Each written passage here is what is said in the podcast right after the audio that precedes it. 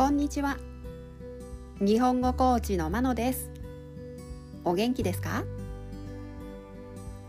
このポッドキャストでは日本語のいろいろな表現を紹介します。このような表現を知っていると相手が言っていることがもっとわかるようになりあなたが言いたいことがもっと言えるようになります。今週は文をつなげる言葉。接続詞を紹介します。動詞などの後につけて前と後ろの文をつなげることができます。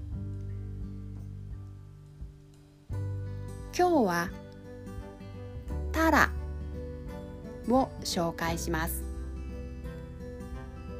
例文を聞いてどんな時に使うかを確かめてください。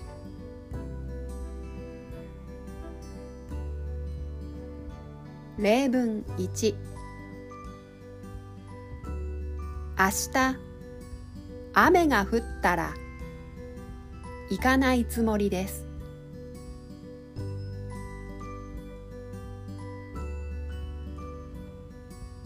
例文2駅に着いたら連絡をください。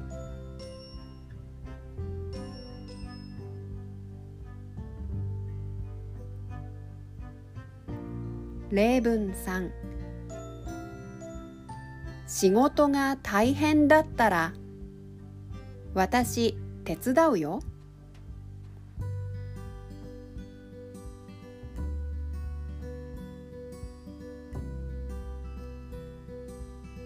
例文4寒かったら窓を閉めていいよ。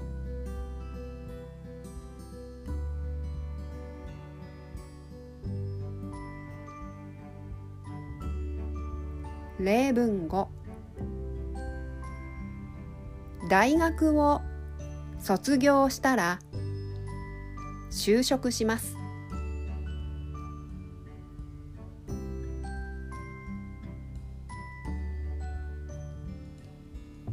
いかがでしたか？来週も文をつなげる言葉を紹介します。